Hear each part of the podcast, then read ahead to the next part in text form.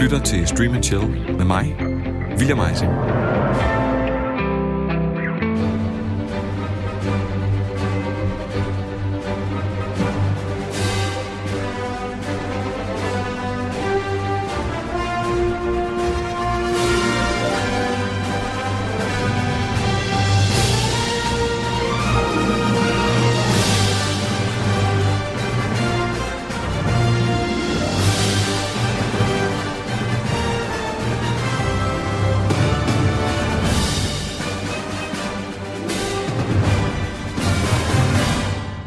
I denne udgave af Stream Chill tager vi hul på endnu et kapitel i den store saga om Marvel Cinematic Universe, eller MCU.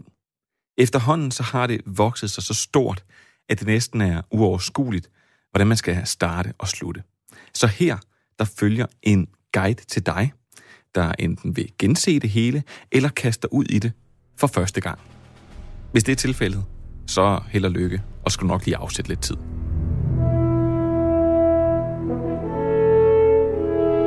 Din rejse ind i det her fantastiske superhelteunivers skal starte med Captain America The First Avenger, som foregår under 2. verdenskrig. Og det er her, hvor vi møder Captain America, der skal kæmpe mod det onde Hydra, anført af Red Skull. Arrogance may not be a uniquely American trait, but I must say you do it better than anyone. Og fra en kaptajn til en anden kaptajn. For næste film på listen, den springer så hele vejen frem til 1995, hvor Brie Larson spiller Carol Danvers, som er kendt som Captain Marvel.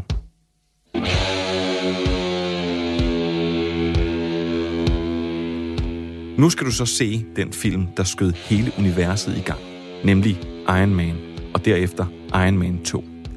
Begge med Robert Downey Jr., der faktisk er krediteret for at spille Tony Stark, som er manden, der er inde i Iron Man, hele 10 gange i det her Marvel-univers. I am Iron Man. En anden, der kunne have haft en tilbagevendende rolle i Marvel-universet, det er Edward Norton. Hans The Incredible Hulk-film fra 2008 er næste film på listen, men Nortons voldsomme vredesudbrud under optagelserne gjorde, at de valgte at erstatte ham med Mark Ruffalo. Edward Norton han blev senere beskrevet som en ulv i et hønsehus af en Marvel Insider, der talte om produktionen. Efter Hulk, så kommer Thor, der blev bragt til skærmen af Chris Hemsworth, der også er en tilbagevendende karakter i Marvel-universet. I Avengers-filmen fra 2012 blev den såkaldt første fase afsluttet. Og i denne film har vi simpelthen et superhelte ensemble i form af Captain America, Iron Man, Hulk, Thor, Black Widow og Hawkeye.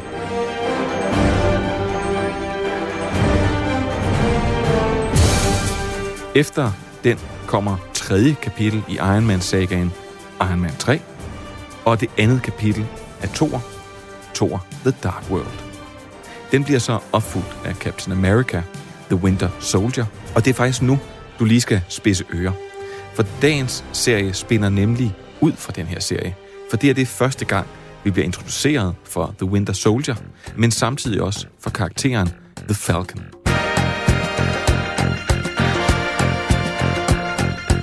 Efter den ene superhelt efter den anden, så skal vi faktisk nu en tur i rummet.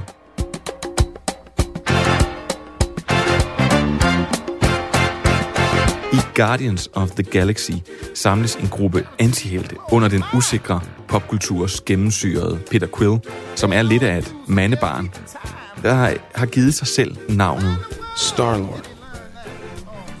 Who? Star-Lord, man. Legendary outlaw.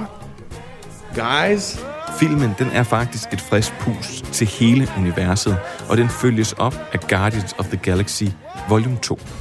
Med det så er det igen tid til at samle The Avengers, denne her gang i Age of Ultron. Den her film bliver også det første møde med The Scarlet Witch, også kaldet Wanda, Quicksilver og Vision.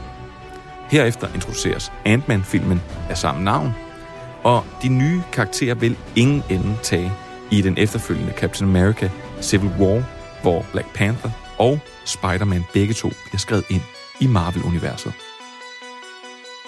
Med den så følger Spider-Man Homecoming, Doctor Strange og Black Panther. Derefter er det den tredje Thor-film, Thor Ragnarok, der gav hele verden Thors sidekick, Korg, som vel vidderligt er noget af det bedste, der er kommet ud af det her univers. Døm selv. Over here, pile of rocks waving at you. Here. Yeah, I'm actually a thing. I'm a being. Allow me to introduce myself. My name is Korg. I'm kind of like the leader in here. I'm made of rocks, as you can see, but don't let that intimidate you. You don't need to be afraid unless you're made of scissors. Just a little rock, paper, scissor joke for you.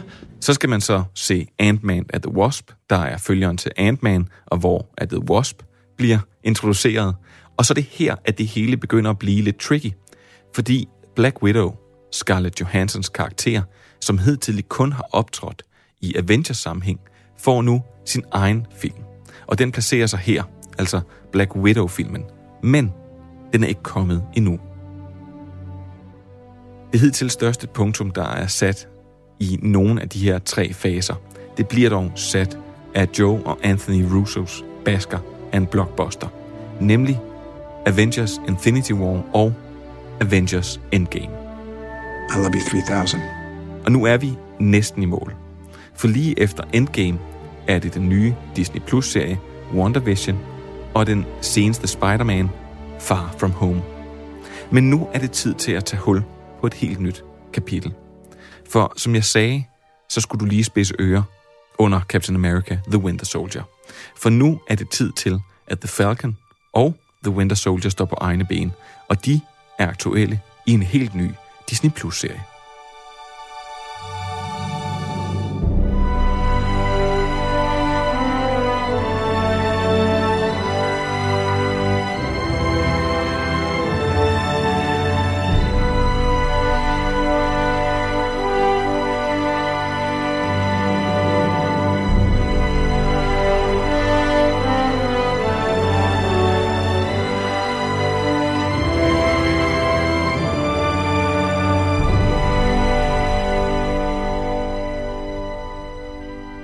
Velkommen til Stream and Chill. Jeg vil gerne starte med at sige to ting.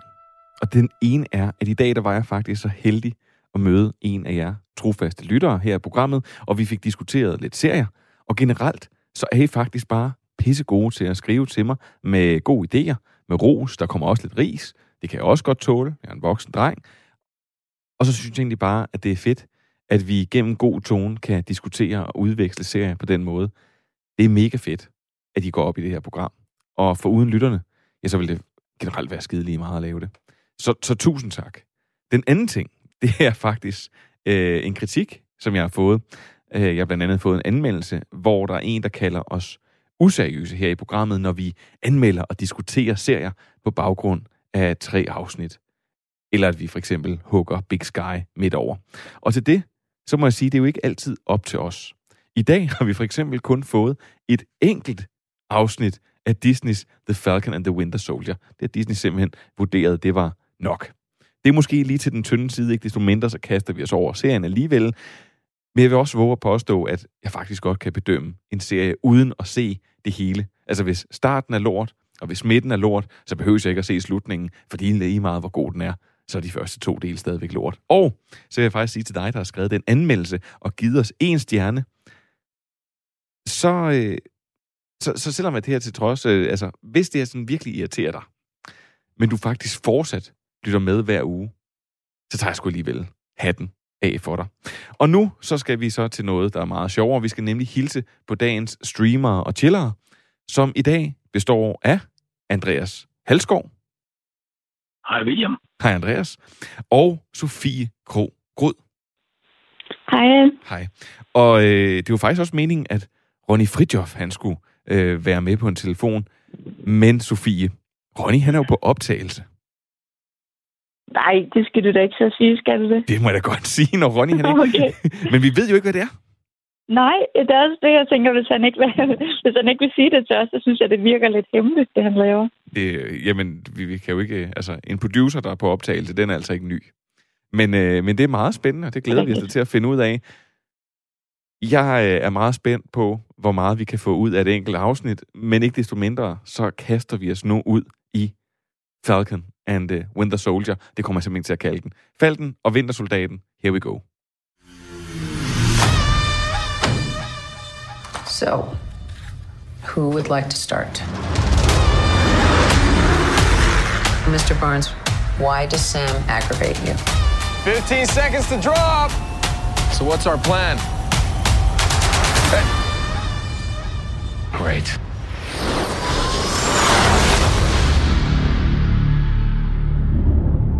Superheroes cannot be allowed to exist. I have no intention to leave my work unfinished.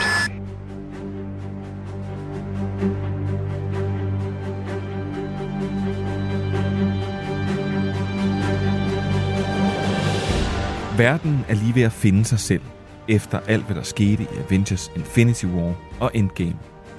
Og verden skal også vende sig til, at der ikke længere er en beskytter, som bærer The Stars and Stripes. Sam Wilson, The Falcon, laver missioner for hæren, og Bucky Barnes, The Winter Soldier, har trukket sig tilbage og kæmper med følgerne af alle de frygtelige ting, han har gjort, da han mod sin vilje udførte Hydras ordre. Men ondskab hviler aldrig, og Bucky får ikke længe lov til at være pensioneret superhelt. The Falcon and the Winter Soldier har premiere den 19. marts på Disney+. Serien vil bestå af i alt seks episoder, og Anthony Mackie og Sebastian Stan har genoptaget deres roller som henholdsvis Sam og Bucky. Derudover er der flere andre kendte ansigter med i serien, og Carrie Skogland, der senest har instrueret The Loudest Voice og adskillige afsnit af The Handmaid's Tale, har siddet i instruktørstolen i alle seks afsnit. Det her det bliver en lidt svær øvelse med det ene afsnit ud af de seks, men jeg synes, vi skal starte ved det, der måske er det mest opsigtsvækkende ved den her serie. For en sæson af Netflix-hittet The Crown, det koster cirka 130 millioner dollars. Det beløber sig godt og vel til 13 millioner øh, per afsnit. Game of Thrones, de havde til sidst et budget omkring de 15 millioner dollars per afsnit, fordi lønningerne, de vidste, var sådan lidt halvhøje. I Falken og Vintersoldaten må der uden tvivl gemme sig et par hissige lønninger for de to, hoved, øh, for de to hovedroller. For jeg kan læse mig til, at der er brugt 150 millioner dollars på den her serie. Det er seks afsnit, hvilket er 25 millioner dollars per afsnit. Og det er måske løbet sig op i det her, fordi serien ikke er lavet af, øh, af Marvels serieafdeling, men den er simpelthen lavet af deres filmafdeling. Så Sofie, hvad får man, når man hælder 25 millioner dollars ned i 48 øh, minutters tv-underholdning og smider det på en streamingtjeneste? Altså, jeg vil sige, beløbet, som du fortæller mig lige nu, er jo penge, jeg ikke forstår. Øhm, men den ligner jo, altså sådan kvalitetsmæssigt, jeg sad og så tænkte over, det ligner jo Marvel-filmene. Øhm, det, det er tydeligt, at de har haft et højt budget. Men hvor meget, ved du, hvor meget koster det at lave en af deres film? Jamen, øh, det, de, ligger, de ligger lidt over. Altså, øh, for eksempel sådan noget som øh, Avengers Endgame og sådan noget, men der, der går også rigtig, rigtig mange penge til lønninger. Der tror jeg, den lå helt op omkring 400 millioner. Ja. Men altså, det er, jo, det er jo måske mere sammenligneligt at tage sådan en som øh, Captain America, for eksempel. Der, øh, der tror jeg simpelthen, at i den... Jeg, jeg tror, det er den anden film eller sådan noget, der er vi op over 200 millioner dollars. Ja, men så, så synes jeg jo faktisk, at 25 millioner for 48 minutter lyder da meget rimeligt. Altså, fordi jeg synes faktisk, at når man sidder og ser serien, så får man også... Øh, altså, det, man får meget den der øh, Marvel-films vibe. Øh, Jamen, det, det, det, det er jeg fuldstændig enig med dig i, fordi da jeg så den, altså, jeg, nærmest, jeg kunne nærmest ikke se forskel, skulle jeg sige. Sådan en til en ligner det fuldstændig øh, øh, fornemmelsen af, jeg skulle sige, en, for eksempel en Captain America-film, den er der også. Den, øh, den ramt fuldstændig ned i det. Ja, der, der er næsten noget af det, der sådan er for flot. På et tidspunkt dem, har de sådan en scene, hvor de snakker med hinanden, altså en FaceTime over en mobil, hvor man bare sådan kan se, at det også er et HD-kamera, der har filmet. øhm, altså sådan, det er næsten for flot lavet. Det er for flot lavet, Andreas. Er det, kan det virkelig blive det? når man har brugt 25 millioner dollars? Øh, Ja, det ved jeg ikke, men jeg kan sagtens forstå øh, Sofies pointe. Så man kan sige, øh, så for lige at vende tilbage til, til, til anmelderen af vores program her, eller dit program, så øh, kan jeg jo godt forstå den kritik, der kunne være i, at hvis man er meget hård over for et værk, som man har set meget lidt af, så øh, man kan sige, at der skal være en eller anden naturlig afmålthed i, hvor hård man kan være. Det, det er jeg enig med anmelderen i. Hvad anmelderen af, af anmelderprogrammet så ikke kunne vide, er, at det jo er noget, studierne i høj grad styrer, styrer det der. Og jo større studierne bliver, som for eksempel Disney Plus eller noget den dur, jo mere ekstremt eksorbitant kontrolleret af de i den måde, hvorpå de markedsfører og styrer anmelderiet af deres egne værker. Så det, at vi får en ganske lille bid af kagen, på baggrund af det, så skal vi give en eller anden vurdering af den kage. Det er, hvad hedder det, det ligner et, en naturlig dominans ting. Det er sådan bare en kontroltrik. Og for at være helt ærlig, jeg synes, øh, jamen altså det, man får, når man skyder så utrolig mange, voldsomt mange penge i et produkt, det er nøjagtigt det, man kunne have forestillet sig, man ville få. Meget effektfuld øh, meget effektfuldt cinematisk udtryk. Øh, blandt andet har vi altså, fuldstændig fantastiske scener, hvor han hopper ud fra hvad det er, en helikopter eller fly. Ikke? Og, altså, det, det er, hvad hedder det, det er meget visuelt fængende. Det har en meget høj production value, og det er mm. fascinerende på samme måde som en Marvel-film, eller måske Avatar i sin tid var. Avatar solgte man jo som film også udelukkende på den production value, og hvor dyrt det havde været at lave, hvad man dengang kaldte noget helt nyt, nemlig 3D, selvom det selvfølgelig også blev introduceret i 50'erne. Så man kan sige, jeg synes simpelthen, det er umuligt at vurdere den her film, eller serie baseret på hvad der er et meget filmisk afsnit af 48 minutter. Jeg synes, det var visuelt fængende. Den var indimellem også decideret sådan øh, medrivende på samme måde, som en, en rusjebanetur kan være. Men øh, den sagde mig ikke nær så meget, som de to afsnit, eller hvor meget, tre afsnit, vi nu fik af WandaVision. Det, det gik meget mere direkte i hjertet på mig, end det her. Ja, fordi man kan sige, hvis man skal sådan sammenligne penge, og det er jo netop det, som du siger, Sofie, det, det er jo svært at forholde sig til. Altså filmen Dunkirk for eksempel kostede 150 millioner. Den første John Wick-film kostede 30 millioner dollars. Altså det er, no, det er jo nogle gange sådan helt sindssyge øh, referencerammer, fordi der, der er jo også nogle af de her skuespillere her. Så har øh, Anthony øh, Mackie og sådan, de, han har været med i en... Øh, øh, og, og hvad han hedder, øh, den anden, han hedder øh, Sebastian, øh, ja, Sebastian Stan. Så de har været med i en, i en række film, og dermed bliver deres lønning også bygget op. Så, øh, men det, jeg vil faktisk vil sige med det, det er bare, jeg synes, at, at det, jeg var rigtig, rigtig glad, da jeg satte mig ned og så det her ene afsnit.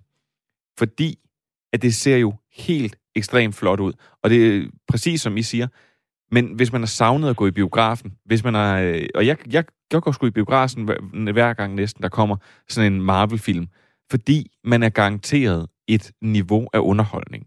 Det kan godt være, at det ikke altid er den helt store kunst, men man er altid rigtig, rigtig godt underholdt. Og efter at øh, Kevin Feige, han ligesom overtog tøjlerne, og de ligesom bandt hele universet sammen, og her tænker jeg så på den der ene Hulk-film, som jeg havde med, som reelt er en del af linjen.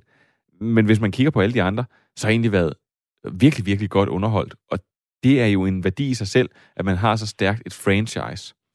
Og der synes jeg bare, at det, det er helt vildt, at man hælder så mange penge i en serie, men at man stadigvæk også faktisk formår at levere den kvalitet, og så sagde du noget, Andreas, med hvor mange afsnit man får. Men jeg synes, jeg har oplevet det her i to ting, og det er ikke fordi, det skal blive sådan en fuldstændig metadiskussion om, hvor, hvordan studierne sender tingene ud.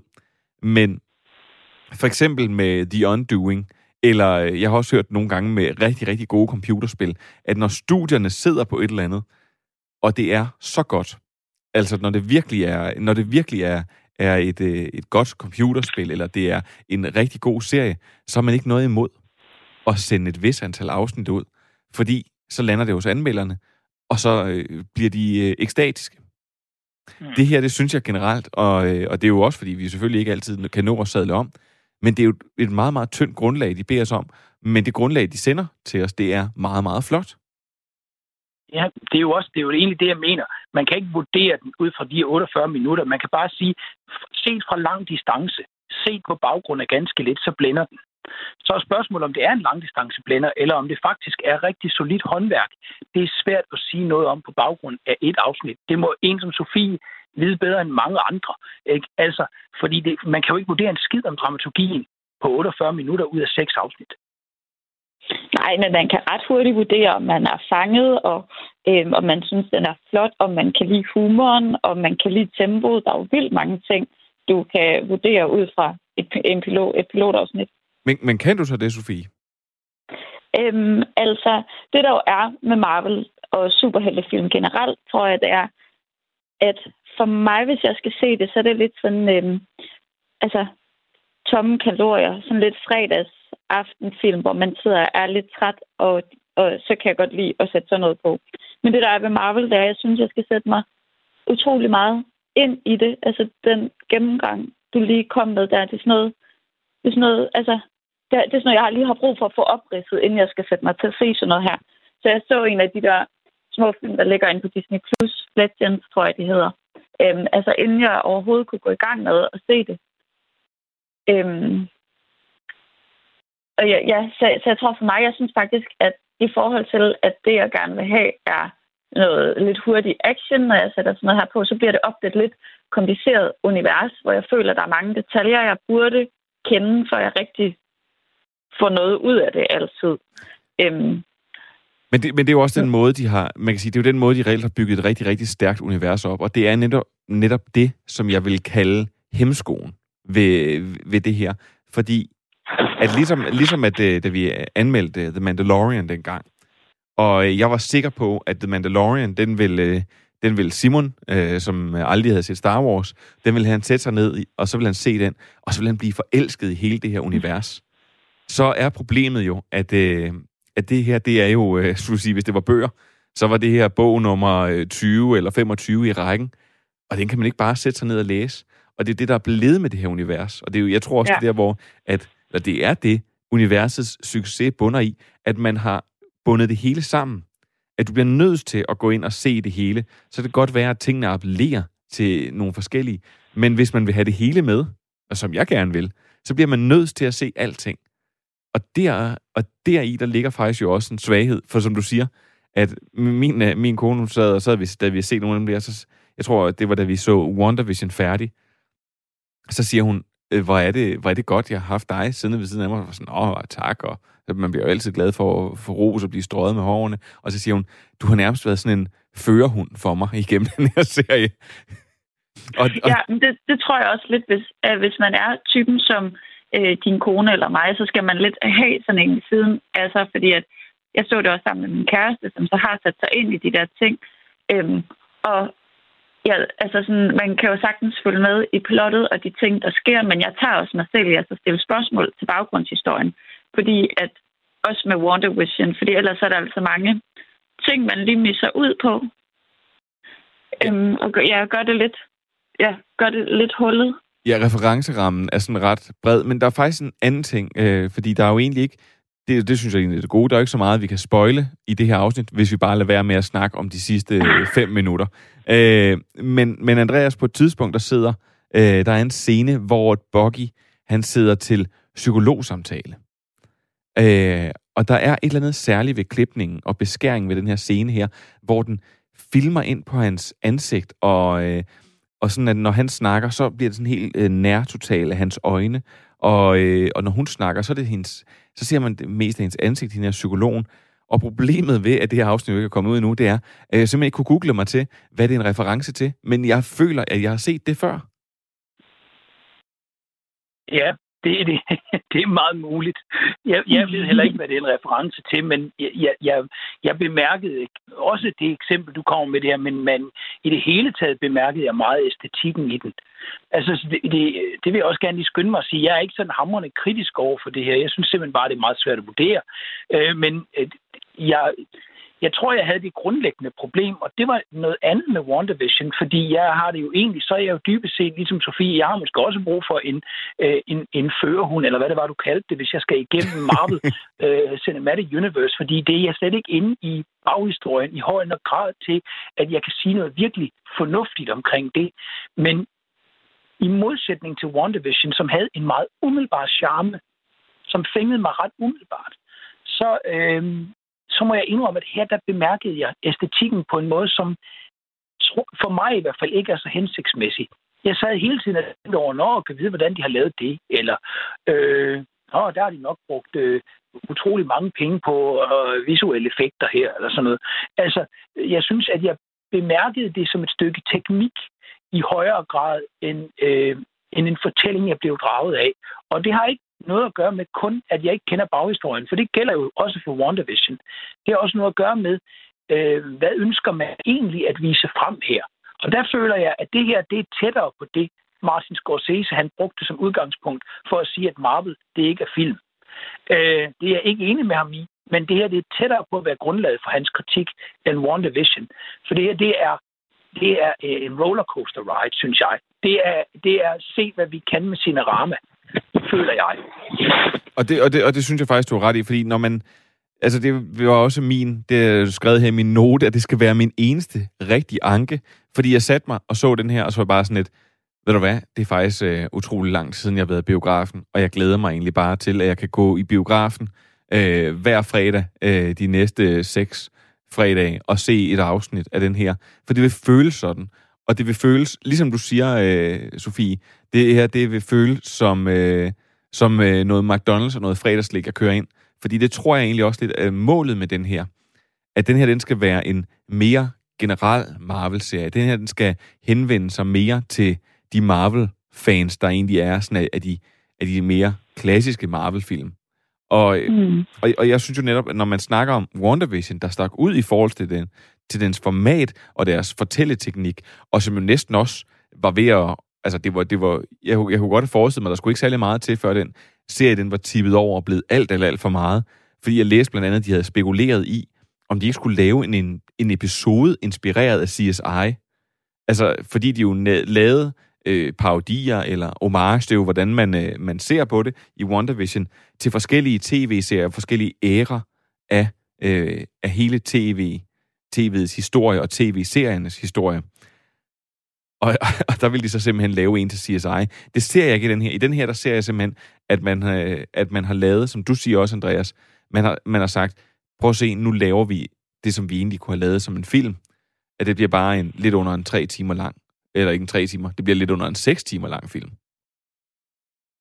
Så lad mig spørge, har I, har I noget her til sidst øh, i forhold til Falken og Vintersoldaten, vi skal have med? Nej, altså jeg tænker, den er jo, øh, den er jo oplagt at gå i gang med for, for Marvel-fansene.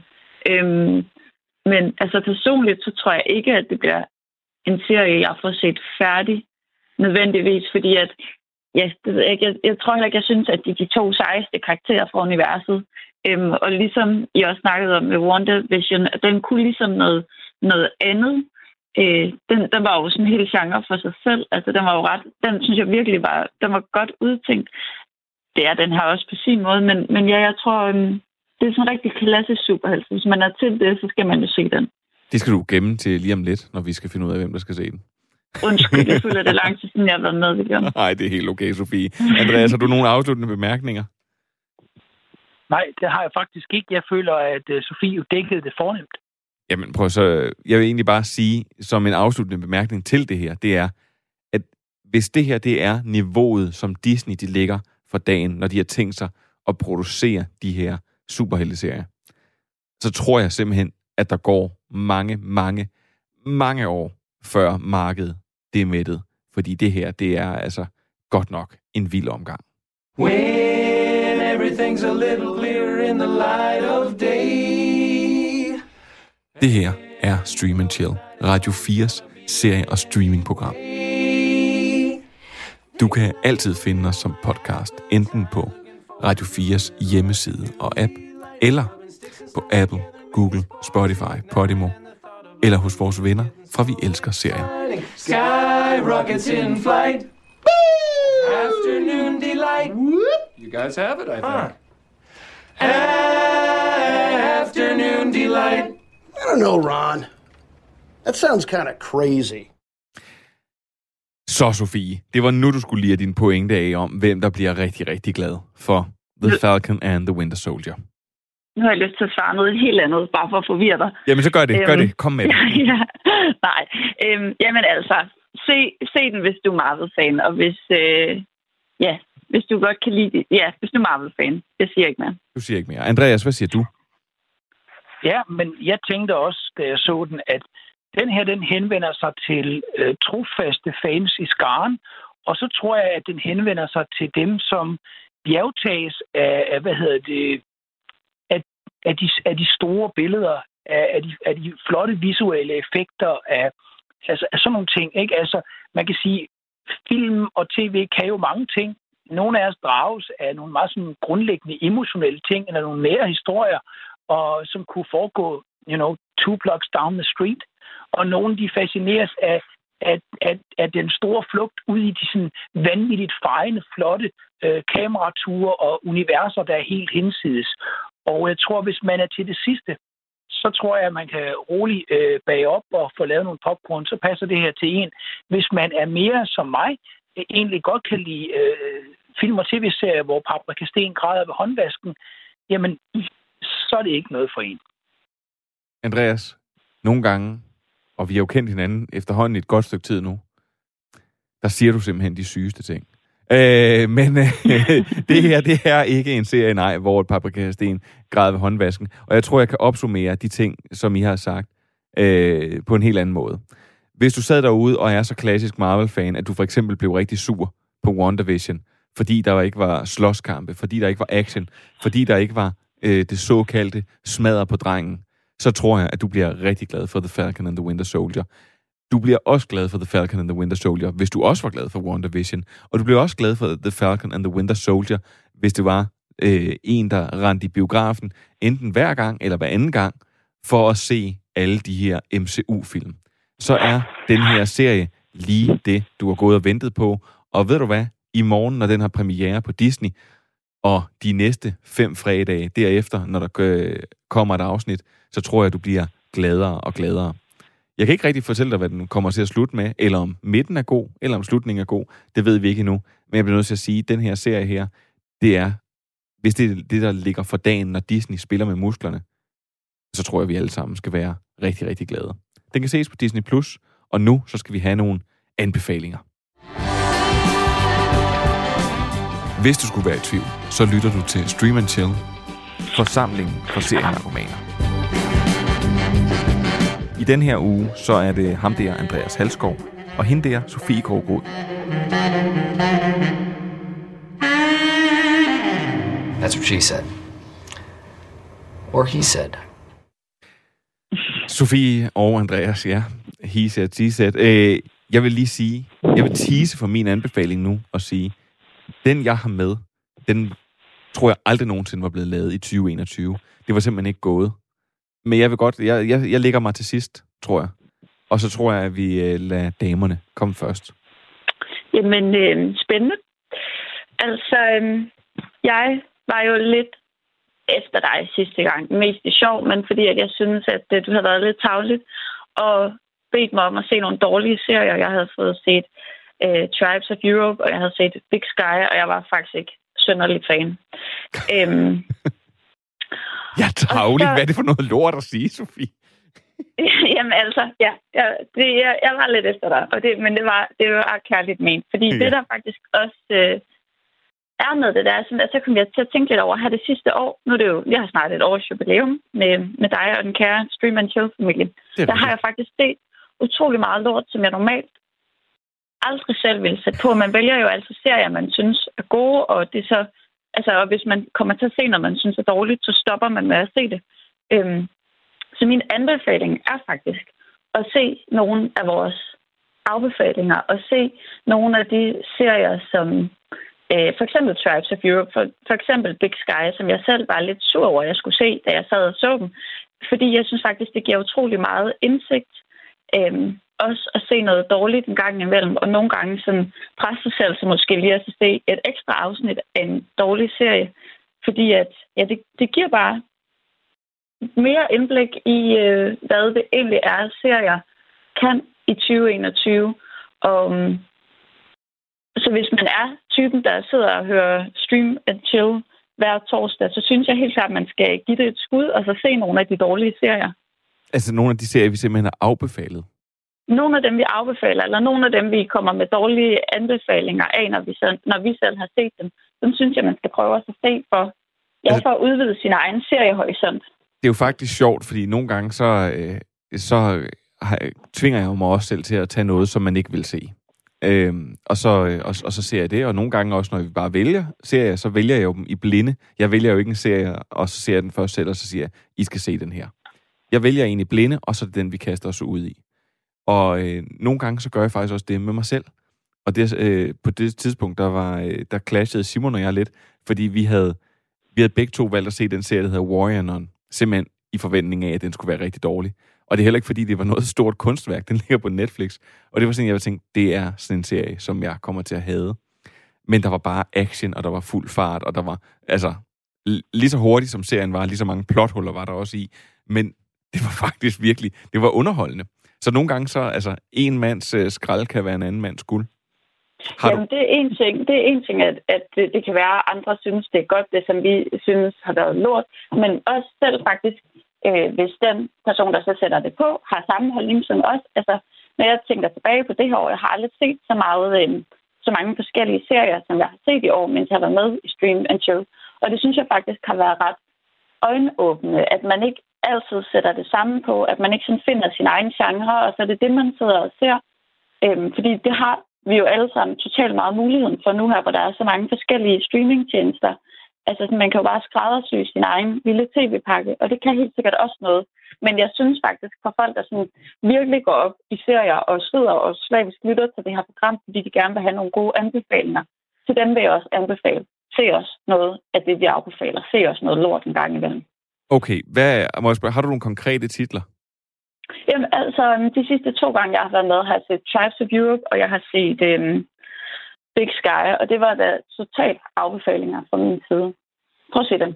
Jeg vil faktisk sige, at, øh, at Big Sky kunne jo øh, fornemme, øh, vi har jo et, et samarbejde med Vi Elsker Serier, der deler vores podcast og også er med i programmet tit og skriver artikler til dem, og der kunne jeg fornemme, at der var en stor utilfredshed med, at jeg synes jo retmæssigt, at vi savede Big Sky ned, og jeg har endda også prøvet at se videre på den bagefter. Det gjorde mig ikke mere begejstret. Men jeg kunne faktisk, øh, jeg kunne faktisk forstå øh, for Trine og Kim, at der var folk, der virkelig var blevet tosset over det. For der var faktisk... Øh, der, øh, den har jo den der meget bløde CSI-vibe, og det kunne de godt lide. Så, øh, så, så jeg synes jo, at, øh, at, at, at, at hvis, du, hvis du virkelig mener det, at det skal være... Øh, var det Big Sky, og så er det øh, Tribes of Europe? De så også... Øh, og hvad pokker var det nu, den hed? øh, City of Angels. Øh, den, var, den var også dårlig. okay, det, jeg, så, øh, så det du... Øh, ja, hvad, den, hvad søren er den hedder? Den hedder øh, Penny Dreadful? Ja.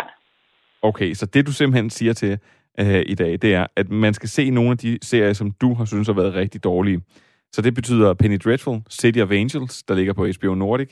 Det betyder Tribes of Europe, der ligger på, øh, på, hvad hedder det, på Netflix, og så betyder det simpelthen, at man skal se, øh, at man skal se Big Sky, der ligger på Disney+. Plus. Man behøver ikke se det hele. Bare lige sådan en gang med lige tage et afsnit af et eller andet lort. for, for måske også at minde sig selv om, at der også findes en masse gode ting. Okay, Sofie, det her det er øh, meget, meget alternativt. Det er meget, meget spændende.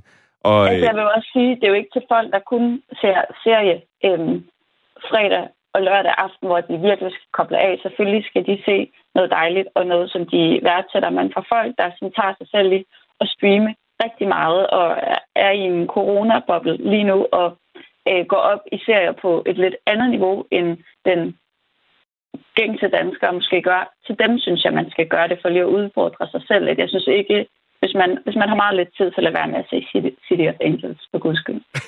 det er i orden. Øh, prøv at høre, Andreas. Øh, hvad, hvad har du med? Har du også øh, en masse dårlige serier, som vi har afbefalet?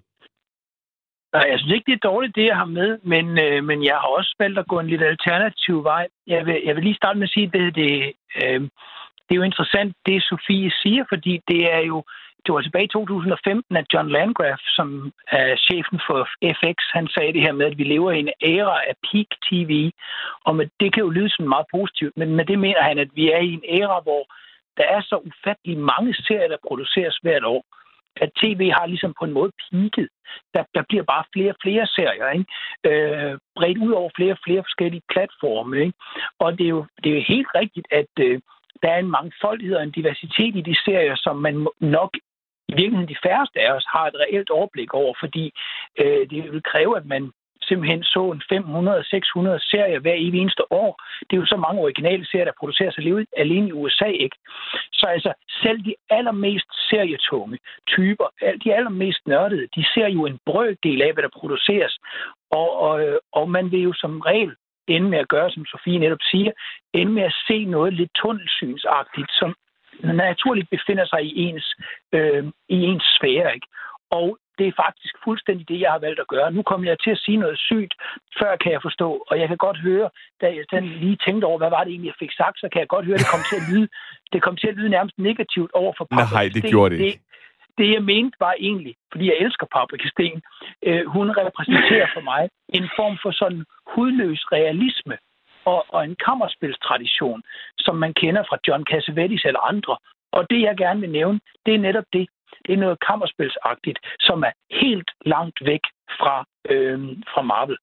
Øh, der er en lille forbindelseslinje, det er noget med psykologi. Det her med, at vi har en psykolog. Det er nemlig, jeg vil gerne, øh, jeg vil gerne anbefale Haggai Levi som serieskaber på tværs af tre serier, som alle findes på HBO Nordic. Det drejer sig, mest kendt er han jo nok for efterhånden at have været medskaber sammen med Sarah Treen for den serie, der hedder The Affair, øh, som folk måske nok kender. Showtime-serie, ikke? hvor ja, hele grundelementet i den er en affære, eller det er udgangspunktet for serien, der så over en række sæsoner udvikler sig, eller jeg synes, den afvikler sig over sæsoner. Den starter ufatteligt skarpt. Hakker Levi af forskellige grunde end med at ville ud efter første sæson, og serien bliver efterhånden en sværere aftapning af sig selv. Og så var der jo også nogle, ikke MeToo-sager, men alligevel nogle kønspolitiske sager omkring problemet med alt for mange sexorienterede scener i den og sådan noget, som gjorde, at øh, nogle af skuespillerne også havde problemer med den senere hen.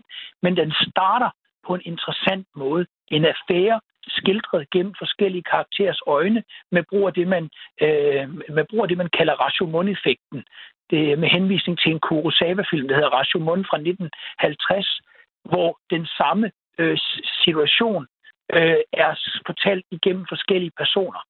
Øh, den der med, at man skildrer noget igennem forskellige perspektiver, komplekse sager, det kan være helt snævert en, en affære. Hvordan ser den affære ud fra forskellige personer, som i de affære, eller det kan være noget større, Israel-Palæstina-konflikten, som i den israelske serie Our Boys, som også er lavet af Hagar Levi, skildret igennem både nogle øh, palæstinensere og nogle, øh, og nogle israelere i The Greater Jerusalem øh, area.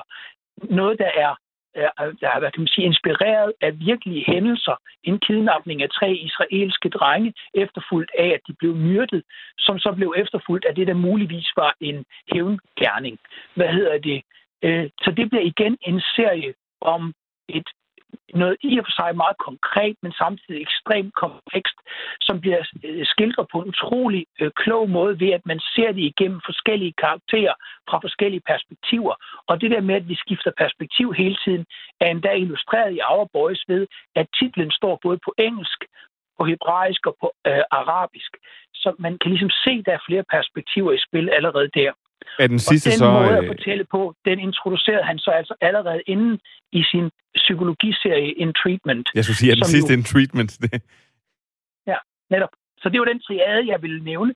Øh, alle tre serier af Hagai Levi, der findes på HBO, som, øh, hvad hedder det, er interessante ved det, at det er små bitte kammerspil i og for sig, om nogle meget nære ting, men det er fortalt igennem forskellige karakterer, så vi får det her virkelig interessante med, at alle konflikter kan ses fra forskellige sider og bliver yderst komplekse, når vi får forskellige point of view i spil. Øh, ja, hvad, hvad, for en, hvad for en skal vi sådan prøve at fokusere på? Er det en treatment, som er klart den, der løber længst? Altså hvis man nu skal gå til den bedste af alle de her serier her, hvad for en skal det Jamen, så så være? vil jeg, hvad hedder det, jamen det, det synes jeg faktisk er svært at sige, men nej, hvis vi skal fokusere ind på en af dem, så vil jeg jo gerne øh, prøve at læfle for en af, dine, øh, en af dine mange reviewers, William, og så vil jeg godt fokusere på Our Boys, fordi øh, det er et af de øh, første virkelig centrale eksempler på, at HBO gik ind og lavede en israelsk co-produktion sammen med Keshet, så det er faktisk ikke en amerikansk serie. Okay, og Det er hvad... en treatment oprindeligt jo heller ikke, men altså. Og prøv, lad, lad os lige prøve, for jeg, jeg, jeg fangede kun, at det var en skildring. Hvad siger du, hvad handler Our Boys om? Our, jamen, Our Boys handler om noget, der i virkeligheden skete tilbage i 2014, tror jeg det var. Hvor der var tre israelere, der blev kidnappet.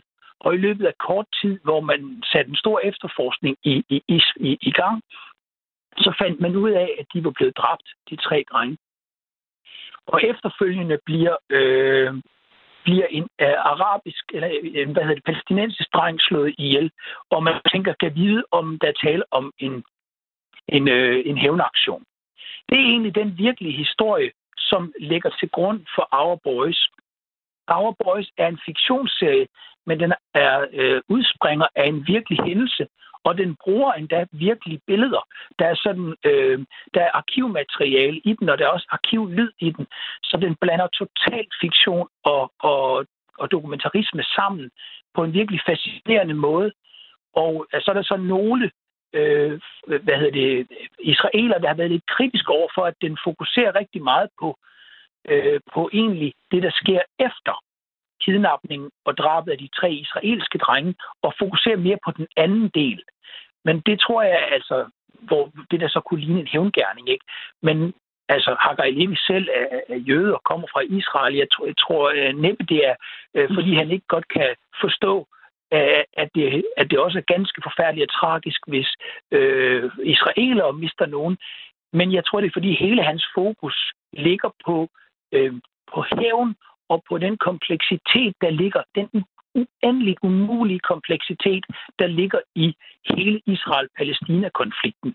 Så på en eller anden måde i en lille bitte miniserie, der egentlig bare handler om en politiefterforsker, der skal undersøge, øh, hvad filan skete der egentlig øh, i, i, i denne her sag, der måske var en hævnaktion.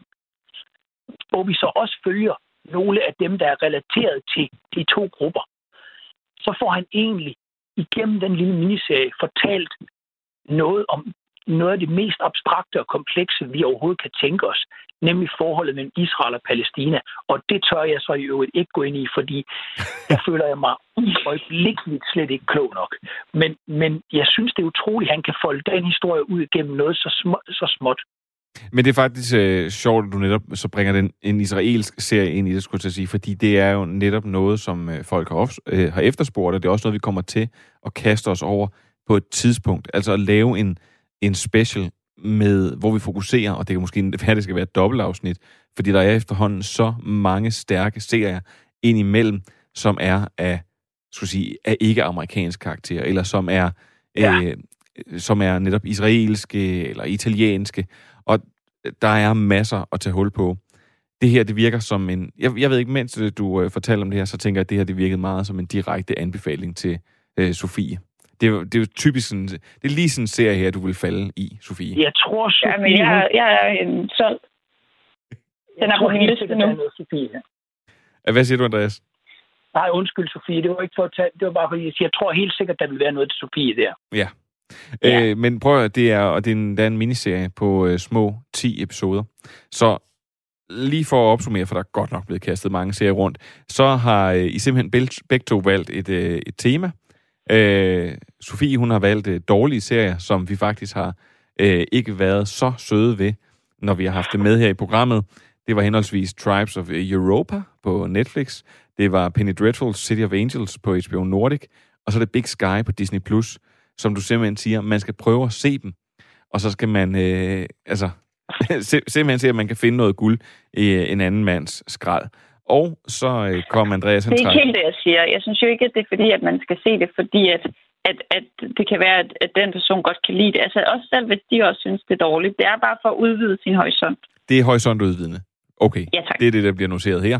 Og så øh, har Andreas øh, anbefalet Hagai Levi, øh, som, øh, hvor man kan se, starte med at se Our Boys, som ligger på HBO Nordic. Så blev det en treatment, der også ligger på HBO Nordic. Og så øh, forstod jeg det sådan, Andreas, at så er øh, det sidste, det er The affære.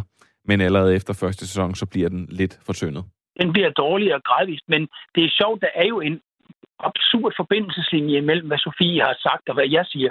Og det er jo, hvad hedder det, det handler jo på en eller anden måde om at udvide sit perspektiv.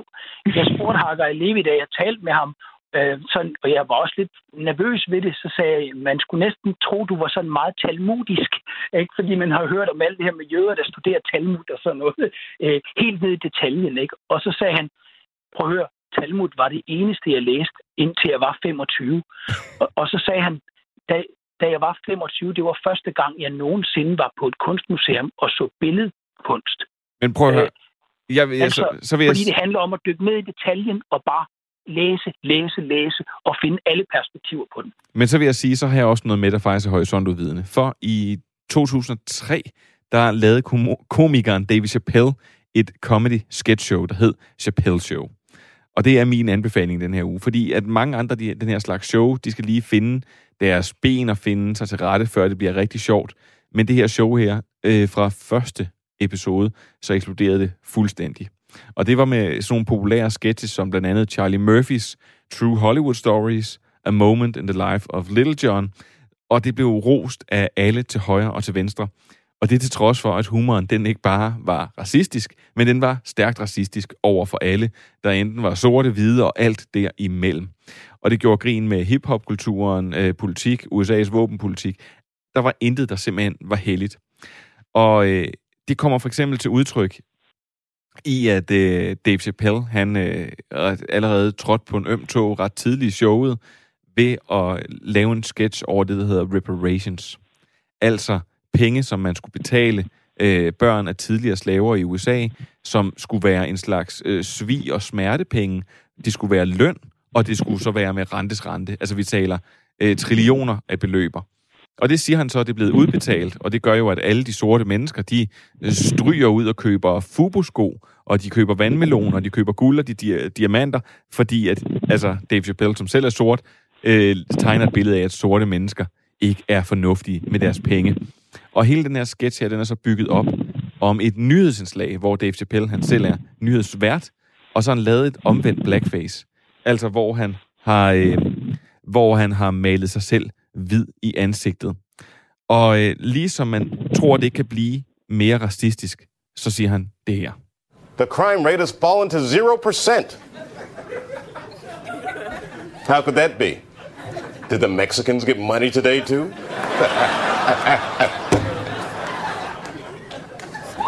I shouldn't have said that. Listen, I think we'll be all right. Mexicans don't watch the news. If this was Telemundo. hachi, hachi, hachi, hachi. Ja, Chappelle Show er på Netflix, og jeg må sige, det er virkelig, virkelig morsomt, hvis man kan lide den her slags humor. Der er så kun to sæsoner, fordi at, altså, det her nærmest ødelagde Chappelles karriere, mente han selv. Han blev så populær, så folk de råbte sådan noget som I'm rich bitch, eller I'm Rick James bitch, under hans show, og han måtte udvandre øh, til det. øh, jeg ved ikke om, er der nogensinde nogen af jer, der har set Chappelle Show? Ja. Andreas, du har selvfølgelig har du det. Er det har jeg Ja, ikke ja, ret? det er ham, der lavede show med HBO-slogan, ikke? Ved at sige, it's not HBO, it's just regular ass TV. Lige præcis.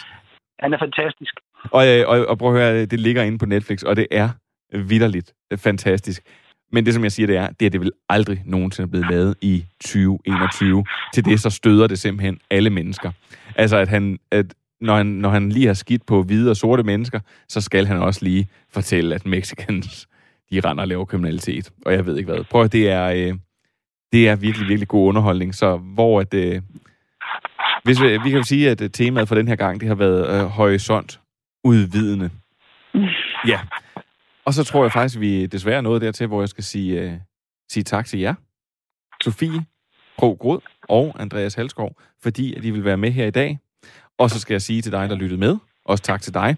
Og hvis du nu øh, forvilder dig ind og hører Stream and Chill som en podcast, og du kan lide det, du hører, så synes jeg faktisk, du skal stikke os en anmeldelse, for på den måde, så kommer vi ud til endnu flere serieinteresserede mennesker. I næste uge, der øh, kaster vi os over Paramount Plus, blandt andet, og The Twilight Zone. Og så er der ellers bare at give de sidste ord til Jean-Luc Picard. You know, back when I was in the academy, we would follow every toast with a song.